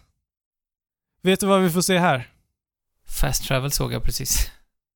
Mycket möjligt att det finns fast travels, Mm. men även de bara rider. De bara Mm. rider. Och ja, det är jättefint att vinden visar vägen, men det, det är ju bara en, det är bara en förklädnad, känns det som, just nu. Mm. Så som de presenterar det. Även Ja. striderna verkar ointressanta. De gör lite saker som typ Assassin's Creed, nu vet jag inte om de har gjort det på senare tid, men till exempel när du assassinatar en fiende så kan du chaina ihop det och assassinata en annan fiende som står i eh, närheten och så vidare. Men det känns också lite som att det, det faller platt. Det kanske ser coolt ut, men det är bara coolt de första gångerna om det inte är kul att utföra. Och om det inte finns någon typ av progression i ditt lärande eh, eller någon typ av variation i utförandet.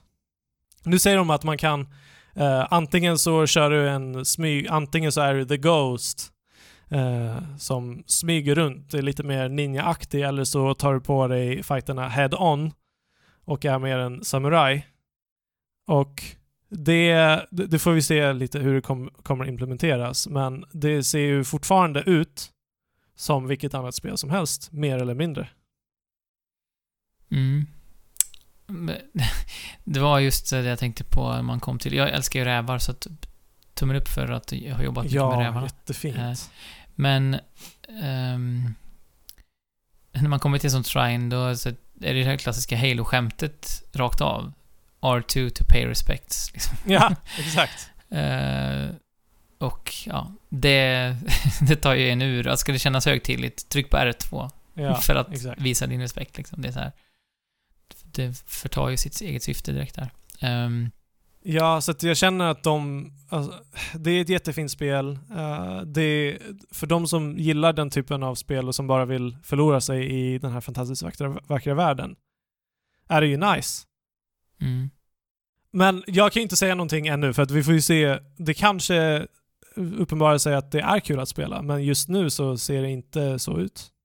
Nej, nej men det...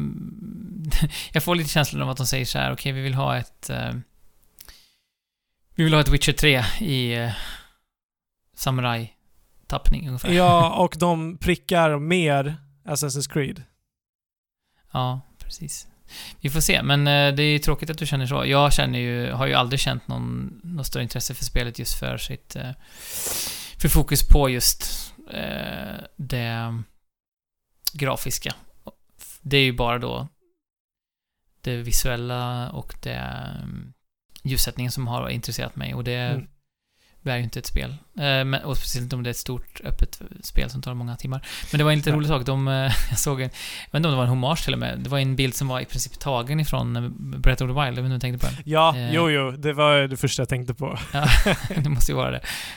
Det var lite roligt. Eh, men mm. nej, det här är inget spel jag kommer att, att lägga ner tid på, tror jag. Tyvärr. Men det är kul att, det är kul att titta på och imponeras över uh, de vackra vyerna, som sagt. Det är väl det jag kommer... det är det här spelet kommer bli för mig. Och det är exakt samma för mig.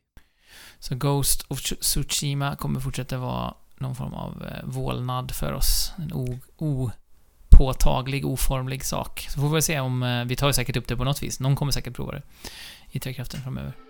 Det återstår att se. Någonting som definitivt kommer att uh, prövas och prata om, pratas om i framtiden är ett annat färgglatt spel. Mm, lite mindre fokus på blod. Lite mindre fokus på blod, lite mer fokus på skärm, uh, lite mer papper. Men fortfarande med japansk eh, tematik. Ändå, Jajamän. Och även det här, likt Tony Hawk's Pro Skater, kom bara från ingenstans. Paper Mario, The Origami King. Mm. Det är Vad? nästan så att origami är ett anagram av Mario, men inte riktigt. Ja, det har du rätt i. Det, Mario finns där i. Ja, exakt. Mario, och sen så är G och I kvar. Mario G. Han kanske går runt i en G Mario då. G. En sån här... Uh, Exakt. Uh, ja. Um, Klädedräkt när man uh, till exempel fightas i karatehallen. Som det heter. Karatehallen är ju det fackmässiga namnet på det. Som vi Ja, dojo. om vi vill ha. um, ja, så att Princess Peach har bjudit än en gång in till fest eller festival eller vad det är och sen så uh, står inte allting rätt till för att det är någon från origami-världen som har kommit och gjort och börjat vika alla invånare i pappers Papper Marios värld uh, till origami. Och det är inte har bra. har det en koppling till uh, Heavy Rain här tror du? Troligen. Troligen så, så kommer vi få lite djupa insikter. Antagligen. Om, Ma Mario kanske går runt och ropar uh, Jason, Jason, Jason. Det vore roligt om de hade slängt in det. hade varit kul. Ja.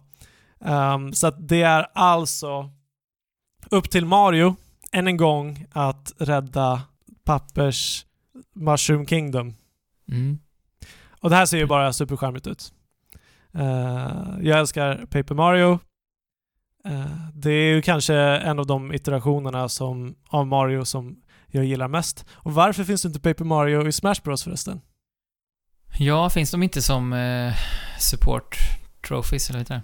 Finns, finns Paper Mario som support trophy? Jag vet inte. Vår meste Smash-spelare är inte med oss idag. Nej, så att det får förbli ett mysterium för nu. Precis. Men eh, eh, för en oinsatt, och jag har faktiskt aldrig spelat ett Paper Mario-spel, märkligt nog med tanke på min långa relation med Nintendo-spel. Eh, Mario RPG, eller RPG, och Paper Mario, det, har de mergat någon gång? Eller är det samma spel? Eller är det... Alltså, Mario RPG var ju gjort av uh, Square Enix, eller Square, eller Enix. Mm. Uh, kommer inte ihåg. Eller Square Enix, rent utav. Uh, kommer inte ihåg när de mergade. Men ja, första Paper Mario var väl uh, mer eller mindre en fortsättning på på Mario RPG. Typ Seven Stars, eller vad heter det spelet? Ja, det, det hette det till Super Nintendo. Sen till... Mm. Sen så hade inte de... De hade inte rätten att fortsätta göra, alltså Nintendo, att göra Mario RPG. Så att det ena ledde till det andra och sen så blev det Paper Mario på något sätt. Mm. Eh, och det, det har ju RPG-elementen precis på samma sätt som, som eh, Mario RPG har. Mm. Bara det att, ja, vi, har, vi är en pappersvärld och vi får se Mushroom Kingdom från ett helt annat perspektiv. Och interagera med liksom hela världen, med, med fiender och så vidare. Och det är bara fullproppat med charm och skämt och du vet, superhärligt. Men en sak som har ändrats de senaste åren, från och med Sticky Stars så började de ändra, eller nej, från och med Super Paper Mario så började de ändra riktning.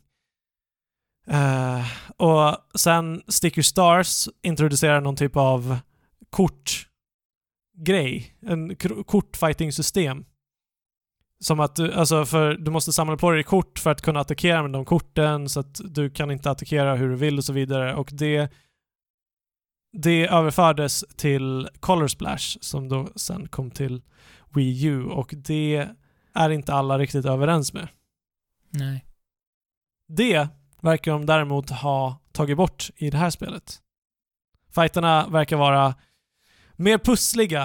Eh, på något sätt så står man i någon typ av cirkel som, som har olika segment. Och de här segmenten kan du snurra på för att liksom få fiender att stå i en linje som gör att du ska kunna attackera alla samtidigt på något sätt. Mm. Vilket ser väldigt intressant ut. Eh, Bowser är också uh, ihopvikt av uh, Origami-kungen verkar det som. Precis. Han eh, har väl börjat vikas men sen så blivit räddad på något sätt. Och det vi Mm. ser i den här trailern är ju att vi eh, samarbetar med det som vanligtvis är Bowser och Bowsers kumpaner och även Bowser. Och det finns jättemycket att se i den här trailern. Eh, det verkar finnas indikationer på att det är levelbaserat precis som Color Splash var för att det finns en, eh, en flaggstång någonstans i, Mm. i ett screen- screenshot. Men det tar inte bort att vi definitivt har lite öppnare världar i och med en eh, öken som Mario åker runt i i en sko och även ett hav som Mario åker runt i i en båt. Mm, precis. Och en flod som såg väldigt härlig ut. eh, Jajamän. I, I lite Ghost of Tsushima-anda. eh, kändes det som, fast i origami-version. Det såg väldigt eh, härligt, härligt ut när vattnet stänkte kring båten. Mm. De är ju de är bra på det här nu att göra pyssel till spel. Ja, de har ju gått all in på det de senaste åren, får man Ja. verkligen säga. Men Crafted. bra idé och I'm all for it. Eh, verkligen. Är det här någonting Ja. du känner dig intresserad Ja, av? absolut. Alltså, jag har sett den här trailern ett par gånger nu, den rullar samtidigt vi pratar också. Att, och det som slår en i sann Nintendo-anda är ju den här, ehm, vad ska man säga? Relentless, vad heter det på svenska? Obarmhärtig. Ja, Kanske. typ obarmhärtiga kreativiteten som bara ja. rusar fram i den här trailern. Man ser så oerhört många sekvenser som verkar skilja sig från, från varandra och, och som har ett tempo som verkar väldigt härligt. Det ser ju verkligen ut att bli ett, spel att upptäcka och njuta av. Det tror jag också. Eh, det ser inte monotont ut för fem öre. Inte alls.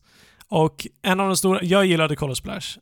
jag tyckte det var eh, jättemysigt för vad det var.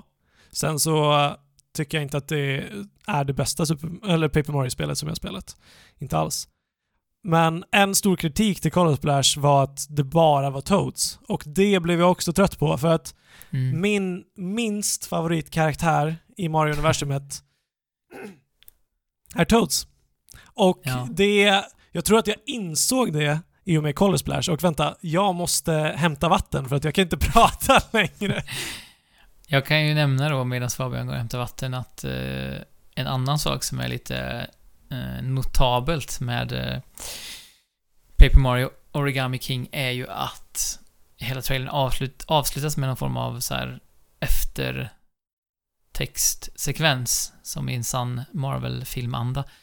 Så får man se Mario gå runt med en Samus-hjälm, som också är vikt. Eh, och eh, använder armen då som någon form av kanon, precis som Samus har på sin högra arm. Eh, och eh, det kommenteras också på det i världen att eh, det här är ingenting man ser varje dag. Nej. Uh, slåss han mot någonting där inne i hjälmen? ungefär? ja.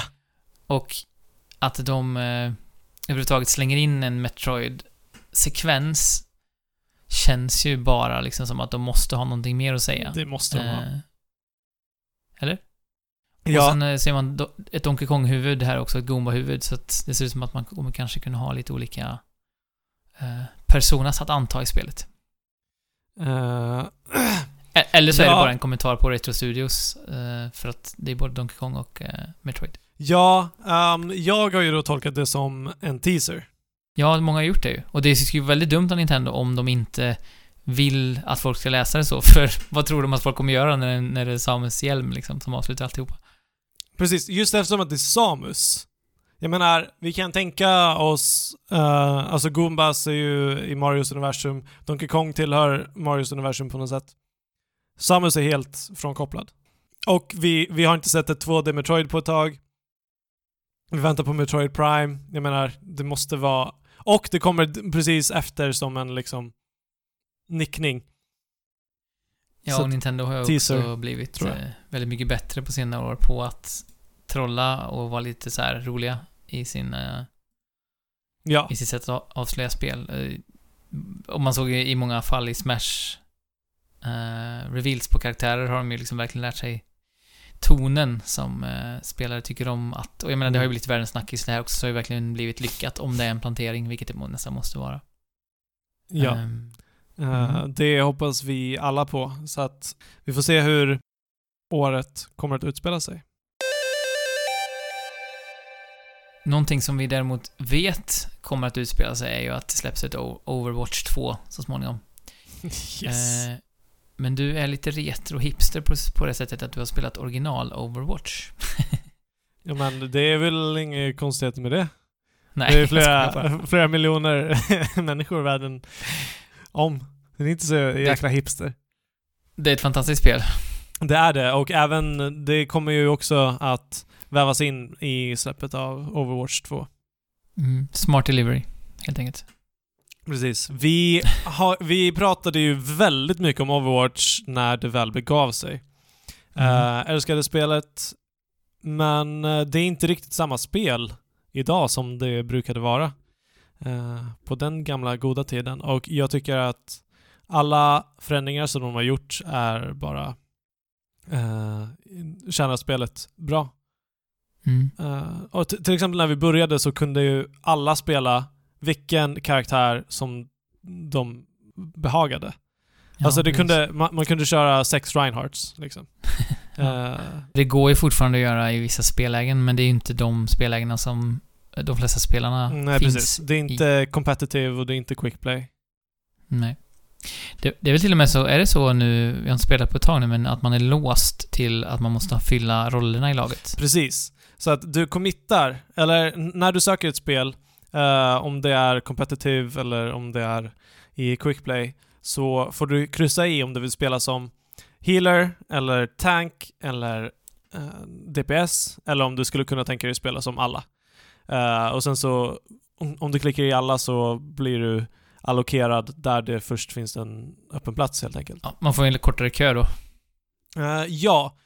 DPS är ju som, inte så förvånande, det mest populära. Så att de lockar tanks och healers med, med lite godsaker när det, när det är lite brist på dem. Mm.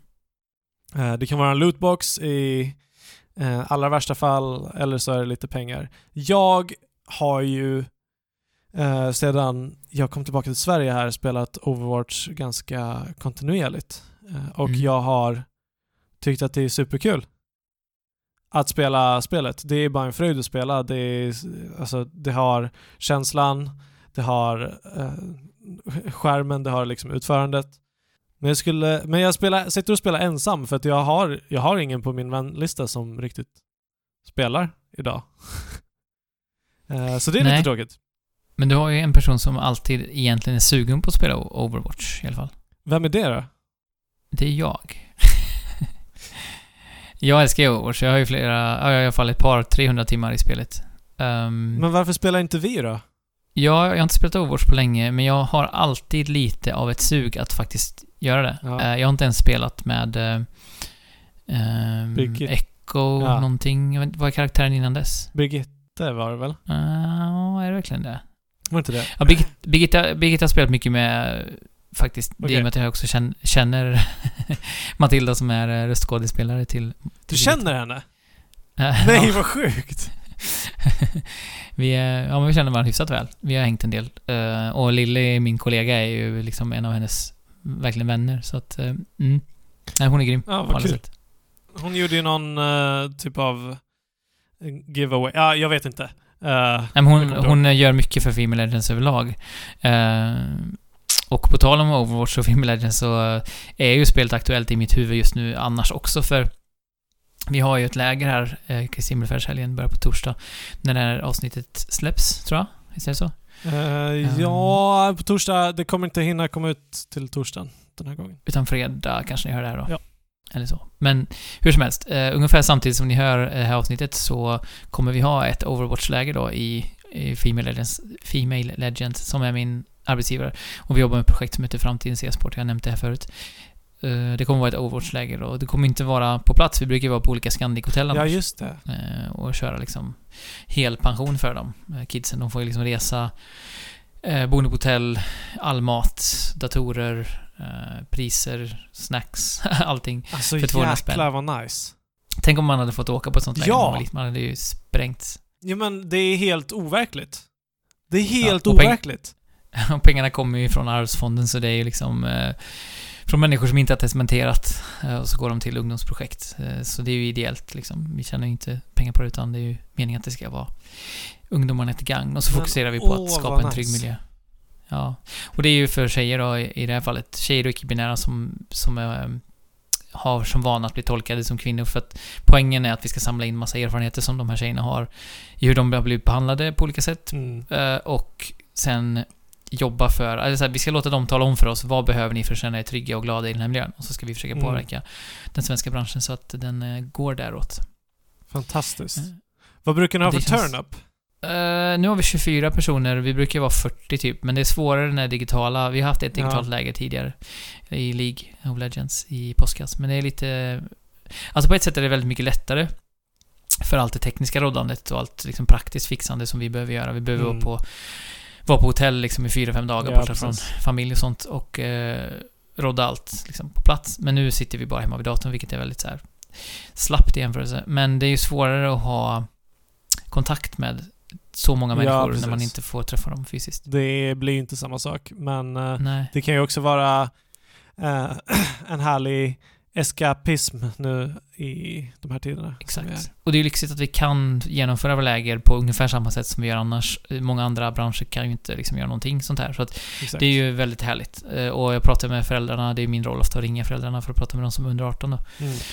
Eh, och man märker ju hur, hur bra de tycker det är att deras eh, barn kommer med i en sån här kontext, liksom, som Mm. du säger just nu. Och, och när syftet ändå är att dels såklart spela och bli bättre och bli coachade, för det är ju coaching i, eh, på plats. Mm. Eh, och intern turnering och så. För det är många av de här tjejerna som inte riktigt har tävlat förut för att de liksom känner sig otillräckliga och det är en stor del av Mm. problematiken liksom, och anledningen till att de gör det eh, är ju många liksom och det är den problematiken vi behöver jobba med. Men, men då får de testa det och de blir castade och alltihopa och ehm, och blir coachade då av rutinerade coacher som gör att de blir bättre på spelet. Och sen, men sen har vi också fokus på typ så här, ja, men vi har gruppdiskussioner och vi har workshops där vi som sagt får ta del av deras erfarenheter som vi kan ha nytta av sen i fortsatta projekt. Um, så det ska bli väldigt kul. Uh, och det är Overwatch i fokus den här gången. Det är det spelet som jag spelat mest av de spelen vi har haft på våra läger och som jag jag har ju liksom verkligen koll på karaktärer och lore och abilities och allting så att jag kan hänga med i snacket liksom på ett annat sätt än när vi har CS-läger till exempel. Ja. Då är jag ganska nollad. Ja, Ehm, och om, om du kör Dota eller LOL eller något sånt så är det Precis. Dota har jag ju faktiskt eh, 300 timmar i. Ah, ja, okej, då så. Lite sneaky, men... Där ser man. Men, eh, ja. Men eh, ja, så det, det ska vi köra. Så jag håller med. Och Overwatch fångar mig gång på gång igen också, precis som du nu har återvänt till. Ja. Jag gör det också. Och ibland kan det vara så här, "Nej, jag vill bara ta en Overwatch-match. Så tar jag bara ett par matcher och sen så dröjer det liksom kanske två månader innan jag spelar igen. Men det finns alltid med mig lite i, eh, i bakgrunden på något sätt. Ja, men jag känner att jag Mm. vill eh, jag vill ha någon typ av kontinuitet i det för att kunna eh, alltså jag, jag har ju inga stora ambitioner när det kommer till det men alltså det är ju bara en fröjd att spela och liksom en så fantastiskt roligt sätt att bara rensa hjärnan lite. Precis. Ja. Det är ju väldigt enkelt att hoppa in i. Det är väldigt lite tuggmotstånd. Precis. Men jag, absolut, jag är helt på. Jag tycker vi... Jag, eftersom jag jobbar hemma nu hela tiden så finns det ju alla möjligheter att eh, spela på luncherna till exempel. Eh, så eh, dra ett par matcher på lunchen Ja. eh, är jag absolut på. Jag håller Ja, på att uppdatera spelet nu när vi pratar faktiskt, bara för att jag blev så pepp när du nämnde det här. nice. Eh, men jag är fortfarande lite intresserad av uh, lägret, liksom hur går det till? Vad har ni för schema? Är det någonting du pratar om överhuvudtaget? Ja, hur gör man för att ansluta sig och så vidare? Eh, du menar rent tekniskt ja, för att ansluta sig eller Nej, för att eller- anmäla sig? Alltså vad finns det för kanaler att rikta sig till? Eller går man, besöker man bara Film Legends och sen så...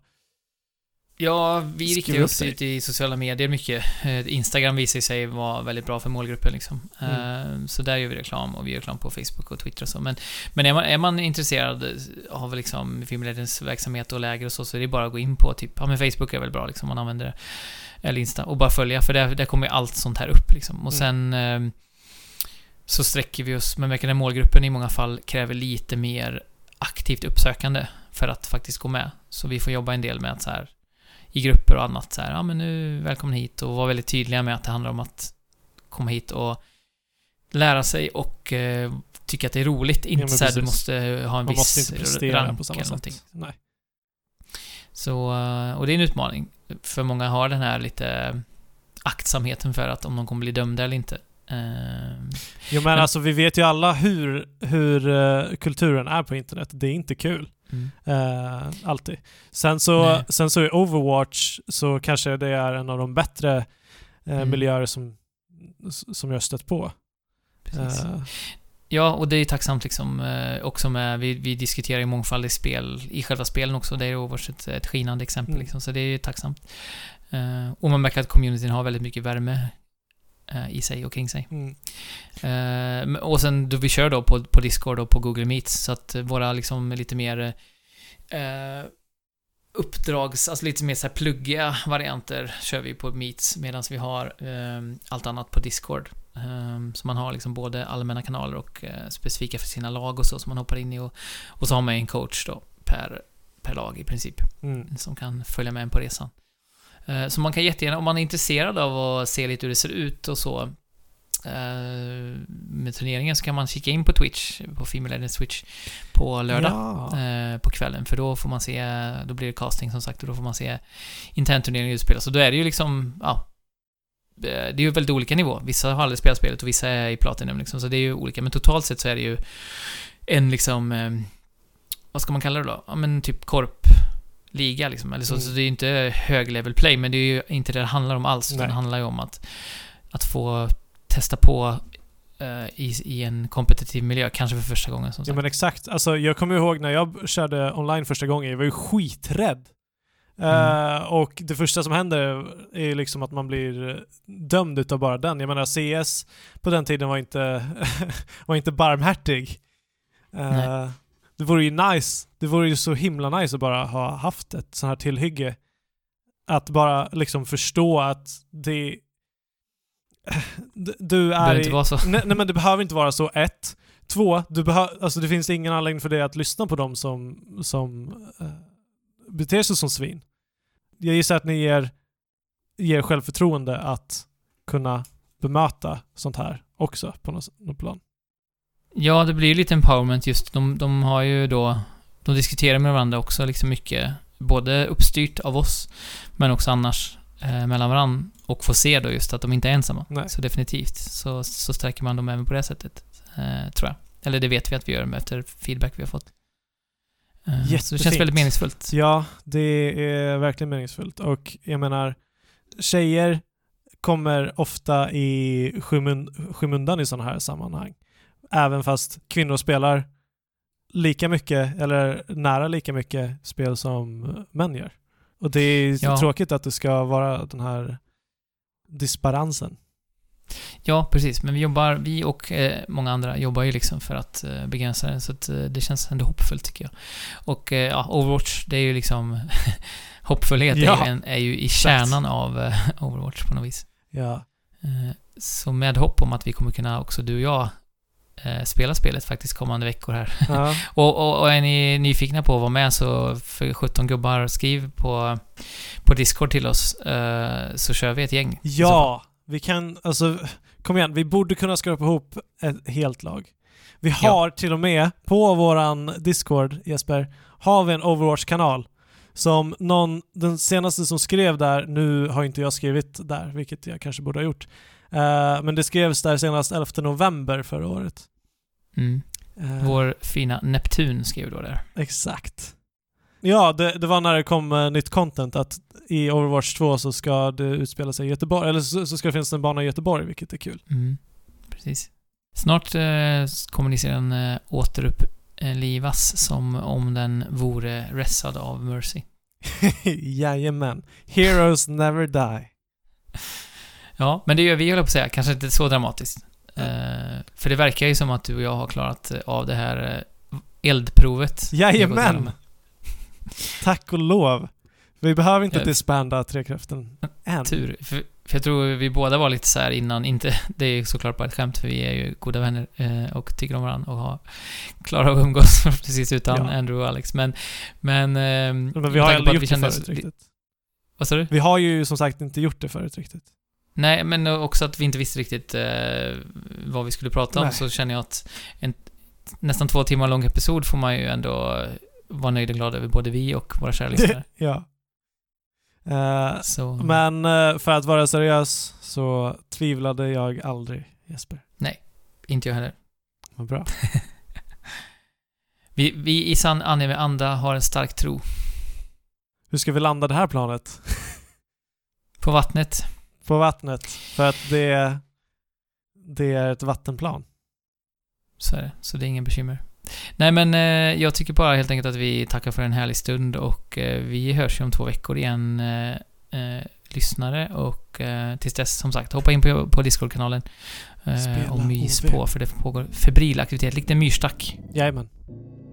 Och med det, gott folk, säger vi spela på och chip Tjola hopp.